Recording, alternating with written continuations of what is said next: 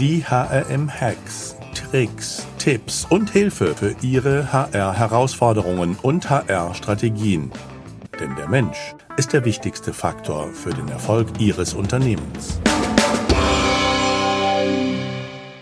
Glück auf und herzlich willkommen zu den heutigen HRM-Hacks.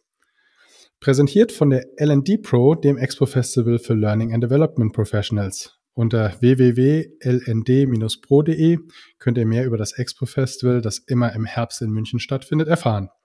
Mein Name ist Alexander Petsch, ich bin Gründer des HM Instituts, euer Gastgeber. In unserem heutigen HM Hacks Folge spreche ich mit Dr. Daniel Stoller-Schei zu Learning Hacks in der Post-Covid-Ära. Dr. Daniel Stoller-Schei kenne und schätze ich bestimmt schon seit mindestens 15 Jahren. Damals war er noch Head of E-Learning bei der UBS und ich konnte ihn für den Fachbeirat der Learning Innovation Konferenz gewinnen, der er nun seit vielen Jahren vorsteht und das Programm und die Inhalte maßgeblich prägt. Seit knapp drei Jahren ist Daniel mit seinem eigenen Unternehmen Collaboration Design an der Schnittstelle zwischen Lernen, Zusammenarbeit, sprich Collaboration und Technology beratend tätig. Freue mich, dass du heute bei uns bist, Daniel. Vielen Dank, Alex. Die Freude ist ganz meinerseits und ich freue mich auf einen spannenden Podcast mit dir. Learning Hacks in der Post-Covid-Ära. Ich meine, durch Covid ist natürlich vieles noch viel digitaler geworden. Aber war vorher Lernen nicht auch schon stark hybrid, E-Learning, digital? Was hat sich denn nun wirklich geändert? Ich würde sagen, es, ist, es war zum Teil hybrid, es war zum Teil digital. Viele haben es gemacht, viele haben es aber auch nicht gemacht. Und wir sind die letzten eineinhalb Jahre durch eine sehr steile Lernkurve gegangen, was mich gefreut und überrascht hat, wie viele sehr innovativ mit dem Thema umgegangen sind und sich auf das eingestellt haben. Ich kann mich erinnern, Anfang 2019 habe ich so die ersten Zoom-Kurse gegeben für all die, die das Tool noch überhaupt nicht gekannt haben. Und seither haben wir uns fit gemacht mit äh, digitalen Web-Conferencing-Tools, mit digitalen Whiteboards. Wir haben uns mit hybriden Lernsettings beschäftigt, mit der neuen Rolle von Learning and Development Professionals. Also wir haben sehr vieles gelernt die Frage ist, wie nachhaltig ist das und wo sind noch weitere ja, Lernstrecken, die wir zu gehen haben? Jetzt bist du ja Experte und äh, probierst ja, ich sag mal, alles aus, hätte ich jetzt gesagt, was es so im Lern-Technology-Bereich gibt. Was wäre denn so dein erster Hack, den du uns mitgebracht hast? Was wäre denn dann so ein deiner Tipps und Tricks, was man mit und nach Covid zum Thema Lernen machen könnte, sollte? Die Frage ist natürlich, was ist ein Lernhack? Und ein Lernhack oder ein Hacker ist jemand, der die Dinge unkonventionell angeht. Das ist jemand, der neue Lösungswege sucht, der versucht, Fehler im System kreativ zu nutzen, die Perspektiven zu wechseln und etwas anderes, äh, etwas anderes anzusehen und zu verstehen. Und ja, ich bin seit vielen Jahren digital unterwegs und genau deshalb ist es auch spannend, das genau von der anderen Seite her anzuschauen. Also jetzt vielleicht auch nicht auf das Digitale zu schauen, sondern auf das Haptische und Analoge. Mhm. Sich zu überlegen, wie verändert sich eigentlich das Präsenzlernen durch die Zunahme am Digitalen. Und ich habe kürzlich einen Artikel geschrieben zum Thema die Renaissance des Präsenzlernens und äh, weise dort darauf hin, dass eigentlich das Digitale, das Analoge und das Haptische von dem typischen, von der typischen Wissensvermittlung befreit. Das heißt, wir haben neu ganz andere Möglichkeiten, uns äh, in Präsenz zu treffen und einen ganz anderen Fokus darauf zu legen. Und ich habe kürzlich in einem Bewerbungsgespräch, das ich äh, führen durfte, hatte ich mit einer Dame zu tun, die kommt aus dem Bereich E-Learning, aber auch aus dem Bereich Verpackungsindustrie. Und ich fand es total charmant, mir zu überlegen, könnten wir äh, diese Fähigkeiten, nämlich mit Verpackungsmaterial was zu machen, äh, das nicht mehr äh, einsetzen im Präsenzbereich und dort ähnlich wie bei Lego Serious Play oder bei äh, anderen haptischen Methoden solche Dinge einzusetzen. Also einmal das, äh, lass uns auf das Analoge und auf das Haptische schauen. Dann sprechen wir sehr viel von Fast Learning, Rapid Learning und Micro Learning. Lass, lass uns nochmal zurückgehen, ja. gerade auf das Haptische. Weil im Prinzip ist das, was du ja sagst, ist, wenn du äh, sagst, durch das Digitale haben wir die Möglichkeiten, ganz andere Dinge im Präsenz zu fokussieren. Dann heißt das ja eigentlich, dass alles das, was ich gut digital lernen kann, wird vorgeschaltet, nachgeschaltet und und der Transfer oder die, die, die Anwendung oder die, ich sag mal, die Exzellenz des Wissens, also ich sag mal, das Wissen auf, eine, auf die nächste Stufe zu heben, ist das das dann, was du eher im Präsenztraining erwarten würdest? Exakt. Also wir sollten eigentlich das Präsenztraining komplett befreien von der klassischen Wissenvermittlung, also von mhm. der One-to-Many-Situation.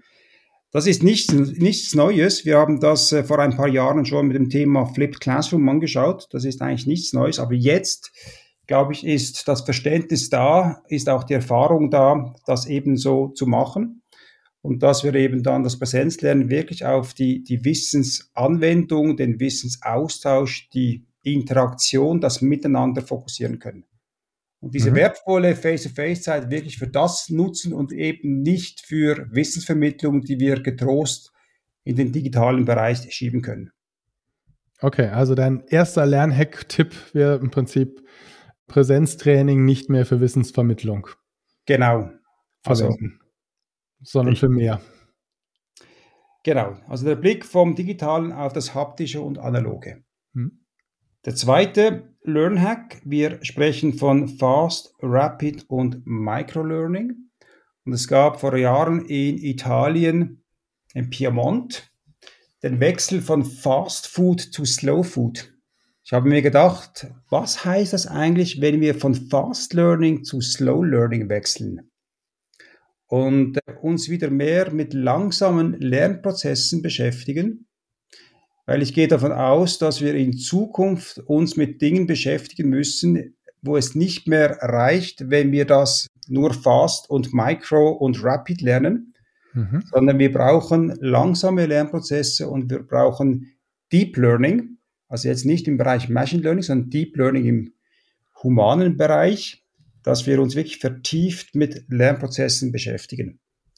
Und ich war letztes Jahr an einem Bootcamp für Data Science an der ETH Lausanne, das ist die Eidgenössisch Technische Hochschule Lausanne, zum Thema eben Data, Data Science for, for Managers. Ein, eine ganze Woche, ein Bootcamp von 8 Uhr morgens bis äh, 18 Uhr abends.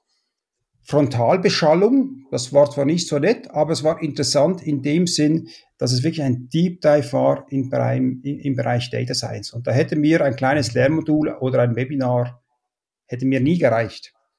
Mhm. Also wir müssen da wirklich auch den Fokus auf, auf Deep Learning und Slow Learning legen in Zukunft, denke ich. Also eine ganz andere Wissenstiefe anstreben. Exakt.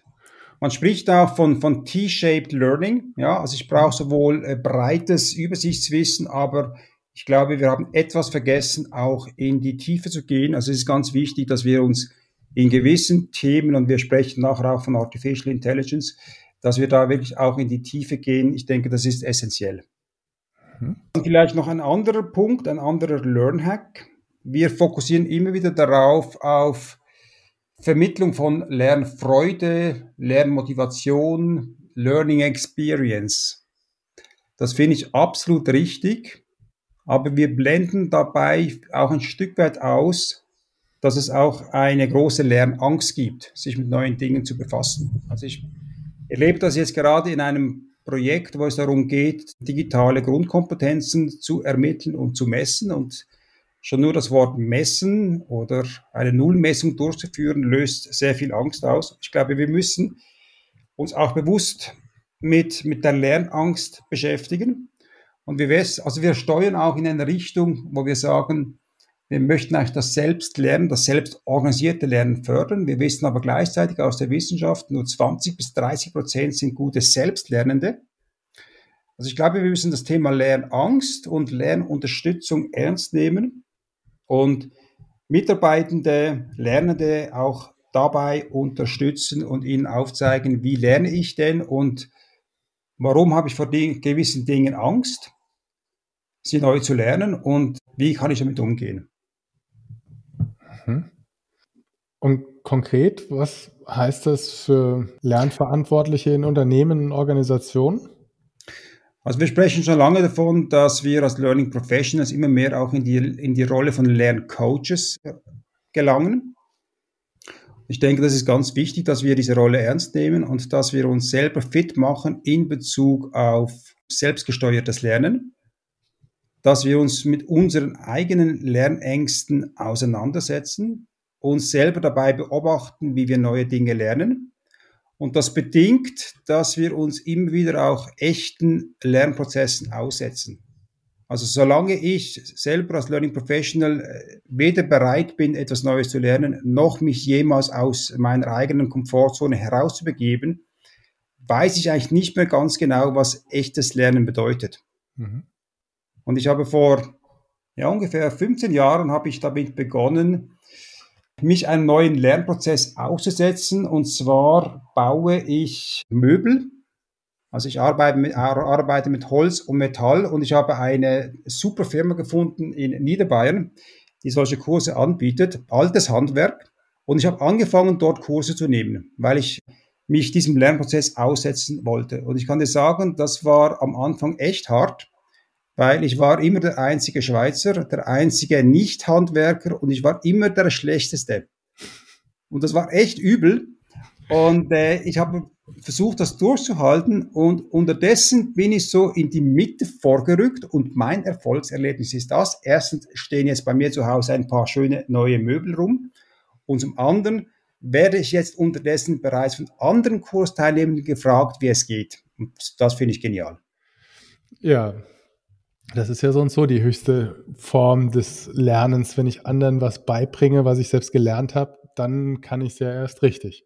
Exakt, ja. Genau, da gibt es ein schönes Buch von Alexander Renkel, das heißt Lernen durch Lehren und das äh, spricht genau diese Thematik an.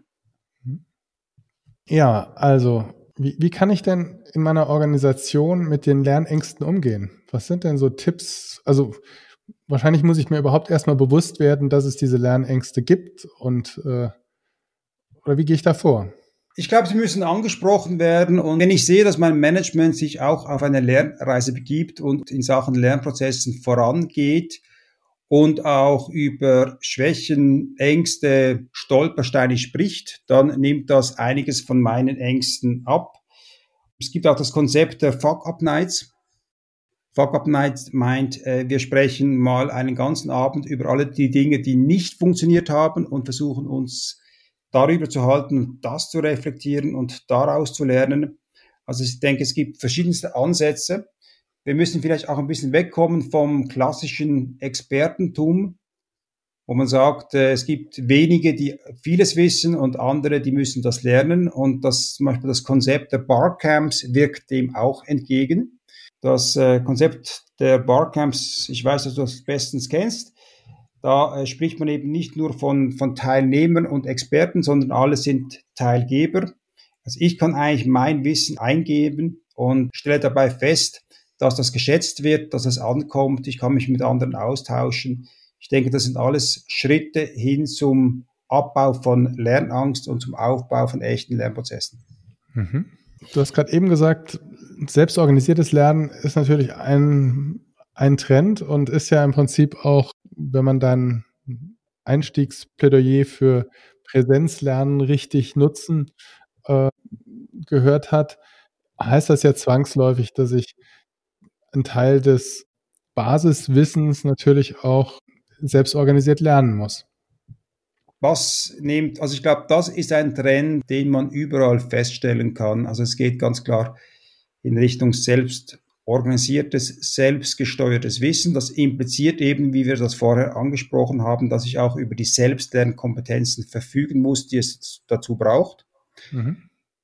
Ich glaube aber, wir, wir gehen weg von, von rein curricular gesteuerten Lernangeboten, von klassischen Mandatory Trainings, Compliance Trainings, die gibt es zwar schon auch noch, aber Wir bewegen uns auf, äh, in Richtung eines, eines Learning-Ökosystems, wo ich verschiedene Lernangebote, Lernprozesse anbiete.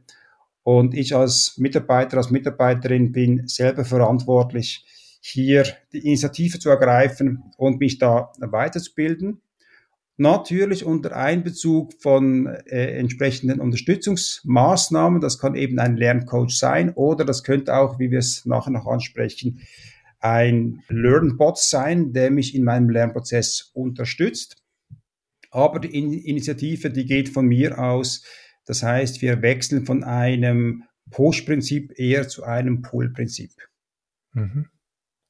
Gibt es von deiner Seite aus da ein paar Tipps und Tricks, wie ich das fördern kann, wie ich die Akzeptanz dafür erhöhen kann in der Organisation? Also wichtig ist, dass äh, jeder Mitarbeiter und jede Mitarbeiterin weiß, wo sie steht in Bezug auf ihr Kompetenzenprofil und wo sie sich hinbewegen möchte. Also da ist es sicher wichtig, dass man da selbst Einschätzungen oder Tests durchführen kann, damit man auch feststellen kann, wo stehe ich und wohin möchte ich mich bewegen. Dann braucht es andererseits ein breit gefächertes Angebot an Möglichkeiten, aus dem ich mich äh, bedienen kann. Es braucht drittens zum Beispiel Webinarreihen, in denen neue Themen und Trends äh, vermittelt werden, wo ich auch sehe, wo gibt es Themen, die ich noch nicht kenne und die mich aber in Zukunft betreffen könnten und auch interessieren könnten. Ja, das sind so ein paar Möglichkeiten, wie ich das, wie ich das entsprechend fördern kann. Mhm. Welchen Impact hat jetzt Covid darauf noch stärker gehabt? Ich glaube, ohne Covid hätten wir uns nie so schnell in die Richtung bewegt und wir hätten nie so schnell gelernt, wie das jetzt in den letzten eineinhalb Jahren der Fall war. Wir mussten Schulen, wir mussten Universitäten, wir mussten ganze betriebliche Weiterbildungen komplett umstellen auf digitales Lernen, auf digitales Arbeiten. Wir haben gelernt, uns zu arrangieren, zu, zu äh, implementieren im Homeoffice. Also ich glaube, das, das wäre nicht passiert, wenn die Covid-Pandemie nicht gewesen wäre. Das hat einen echten Lernboost oder Lernboost ähm, hervorgerufen. Und die Frage ist so, was jetzt davon bleibt. Wir haben ja gesagt, wir sind oder wir gehen in Richtung einer Post-Covid-Ära. Da ist die Frage, was bleibt davon? Wie nachhaltig ist das? Mhm. Und wo müssen wir auch noch nachbessern? Ich war gerade kürzlich in einem äh, Seminar, wo wir uns mit diesen Fragen beschäftigt haben und wir haben auch gesehen, dass auch vieles sehr ad hoc organisiert wurde, dass auch viele komplett überwältigt waren mit den verschiedenen Technologien, dass auch sehr vieles unbedarft umgesetzt worden ist.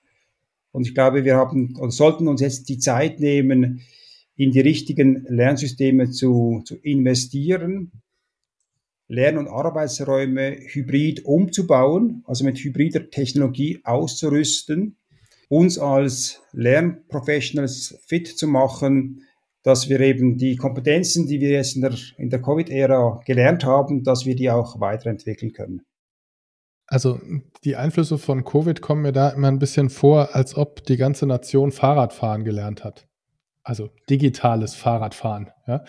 Also es ist jeder jetzt in der Lage, irgendwie von der Kamera bis zum Sound und ähm, so alles am Rechner zu bedienen, was vorher doch für viele ja ein Buch mit sieben Siegeln war oder wo zumindest die Berührungsängste so groß waren.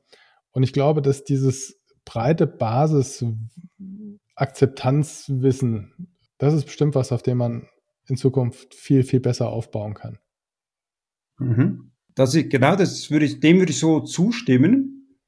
Ich bin immer auch wieder erstaunt, wo es auch noch Lücken gibt. Zum Beispiel das Thema, wie, wie führe ich ein, eine gute Web-Conferencing-Session durch, wie aktiviere ich die Teilnehmenden, das spielt eine große Rolle.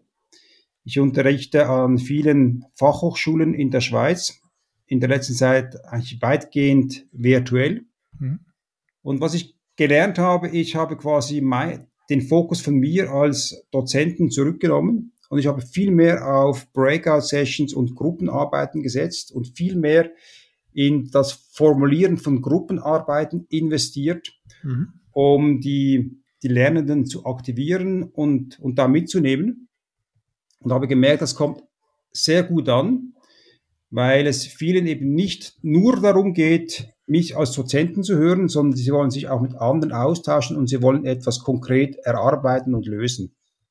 Also das heißt, ich muss eigentlich gar nicht einen ganzen Tag lang unterrichten, sondern es geht vielmehr darum, dass ich die, die Aktivität der, der Lernenden ähm, arrangiere und, und aktiviere und sehr viel mehr in den didaktischen Aufbau von Gruppenarbeiten investiere. Mhm. Also ich kann dir da ein Beispiel geben. Wir haben uns kürzlich mit Lerndesign und auch mit Lernorten und neuem Lernen beschäftigt. Und ich habe dann der, der ganzen Gruppe, das waren 25 Studierende, habe ich die Aufgabe gegeben und gesagt, ihr seid jetzt quasi das Lernteam in eurer Firma, ihr seid ein mittleres Unternehmen, 800 Mitarbeitende. Eure Geschäftsleitung hat verstanden, dass, äh, dass, es, dass neue Herausforderungen auf uns zukommen und dass neue Lernkonzepte erforderlich sind. Und sie stellen jetzt euch als Lernteam die Aufgabe für eure Firma, ein modernes Lernkonzept zu entwerfen. Und sie möchten von euch wissen, wie neues Lernen in der Firma stattfindet, welche Ergebnisse damit erzielt werden, welche Technologien dafür erforderlich sind und was es kostet. Und damit habe ich sie quasi auf die Reise geschickt und sie haben innerhalb von zwei Stunden quasi ein Pitch-Dokument oder eine Pitch-Präsentation zusammenstellen müssen. Dann haben wir jeweils drei Personen quasi auch aus der Gruppe der Lernenden genommen und sie in die Rolle des Geschäftsführers, der Finanzchefin oder der Personalchefin versetzt. Und die Gruppe durfte dann quasi vor diesen drei Personen virtuell pitchen, hat quasi ihr Konzept verkauft, hat erläutert, wie sieht ähm, modernes Lernen in unserer Firma aus, welche Technologien brauchen wir, welche Ergebnisse werden erzielt und was kostet das Ganze. Und die drei aus der Geschäftsleitung mussten dann quasi die entsprechenden Fragen stellen, mussten sich dann quasi zurückziehen und einen Entscheid fällen. Das heißt, ich als Dozent hatte damit eigentlich gar nichts mehr zu, nicht mehr zu tun. Die aktive Rolle war komplett bei den Lernenden. Und es hat total Spaß gemacht, äh, sowohl der Pitchen-Gruppe zuzuhören, als auch noch viel mehr den drei Personen in der Rolle Geschäftsführer, Finanzchef und Personalchefin und zu sehen, wie schnell die quasi in dieser Rolle mutiert sind und die gemeinen Fragen gestellt haben und so wirklich der Gruppe auf den Zahn gefühlt haben. Also es war eine super, eine super Erfahrung. Hm. Ja, kann ich mir gut vorstellen. Daniel, jetzt bist du ja, wir haben vorhin auch über Tools gesprochen. Du bist ja so auch jemand, der alles ausprobiert. Was sind denn Lerntools oder, oder Tools, die man vielleicht gar nicht so als Lerntools begreifen würde, wo du sagen würdest, das wäre ein guter Hack, sich damit mal auseinanderzusetzen, weil das arbeitet oder funktioniert auch im Kontext Lernen. Also was ich persönlich sehr viel und, und, und noch viel stärker nutze als vor eineinhalb Jahren, sind die ganzen Social-Media-Plattformen. Aber mhm. das betrifft einfach meinen persönlichen Lernprozess. Also ich mhm. bereite quasi meine Learnings in Form von Beiträgen und, und Posts auf und publiziere die auf, auf LinkedIn und trete so in Dialog mit einer sehr breiten Learning Community. Mhm. Äh, ich baue so meine Netzwerke weiter aus und ich lerne sehr viel von anderen. Ich folge auch sehr vielen anderen. Und ich habe vor, vor eineinhalb Jahren habe ich mir in meinem persönlichen Kalender zwei Stunden eingetragen pro Tag, um mich mit neuen Posts, mit neuen Büchern, mit neuen YouTube-Beiträgen und so weiter zu beschäftigen. Ich muss gestehen, ich habe es nicht ganz geschafft, leider. Aber ich werde den Fokus wieder mehr darauf legen, weil es gibt so viele spannende, gut aufbereitete Ressourcen da draußen. Mhm. Und es lohnt sich echt, sich damit zu beschäftigen. Und das braucht einfach Zeit. Und darum habe ich vielleicht zu Beginn auch gesagt, wir müssen etwas wegkommen vom Fast Learning mehr zum Slow Learning. Ich kaufe mir zum Beispiel auch alle Bücher immer noch in Papierform und zwar nicht die billigen Paperbacks, sondern die teure leinengebundene schöne Ausgabe, weil ich den Geruch und die Haptik des Buches liebe. Und Bücher lesen braucht einfach Zeit, das geht nicht schnell. Ja? Mhm. Und ich glaube aber, echtes Lernen hängt mit diesen langsamen Lernprozessen zusammen und ich muss mir Zeit nehmen zu lesen, zu reflektieren, auch mal nichts zu machen, mich äh, mir eine Strategie zurechtzulegen, wo ich welche Ressourcen äh, regelmäßig konsumiere auf dem Netz.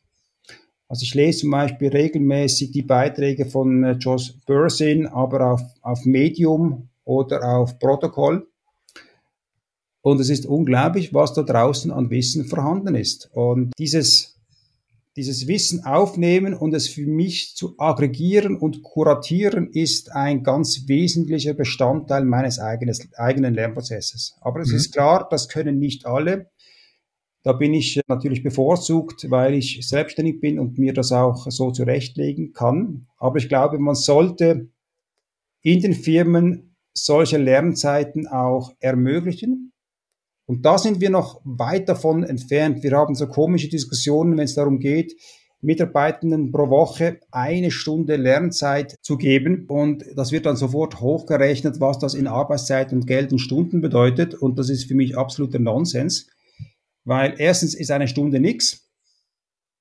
Und zum anderen müssen wir wirklich Freiräume schaffen, damit unsere Mitarbeitenden lernen können und auch die Zeit dafür haben. Und auch, es spielt auch keine Rolle, wenn sie nichts machen. Und das hängt eben auch sehr viel mit Vertrauen zu tun. Mhm. Und Jay Cross, unser erster Keynote-Speaker an, der, an einer der ersten Learning Innovation Konferenzen, hat das sehr schön auf den Punkt gebracht. Er hat damals gesagt, Learning is the work. Das haben damals wenige verstanden, was das eigentlich heißt, aber er hat absolut recht. Also Lernen ist Arbeiten und Arbeiten ist Lernen. Oder Josh Bursin nennt das Learning in the Flow of Work. Also ich glaube, ähm, dieses Verständnis, an dem müssen wir noch arbeiten und äh, diese komischen Diskussionen, ob jetzt Mitarbeitende eine Stunde Lernzeit pro Woche bekommen oder nicht, das ist kompletter Nonsens. Da hat jemand nicht begriffen, um was es geht.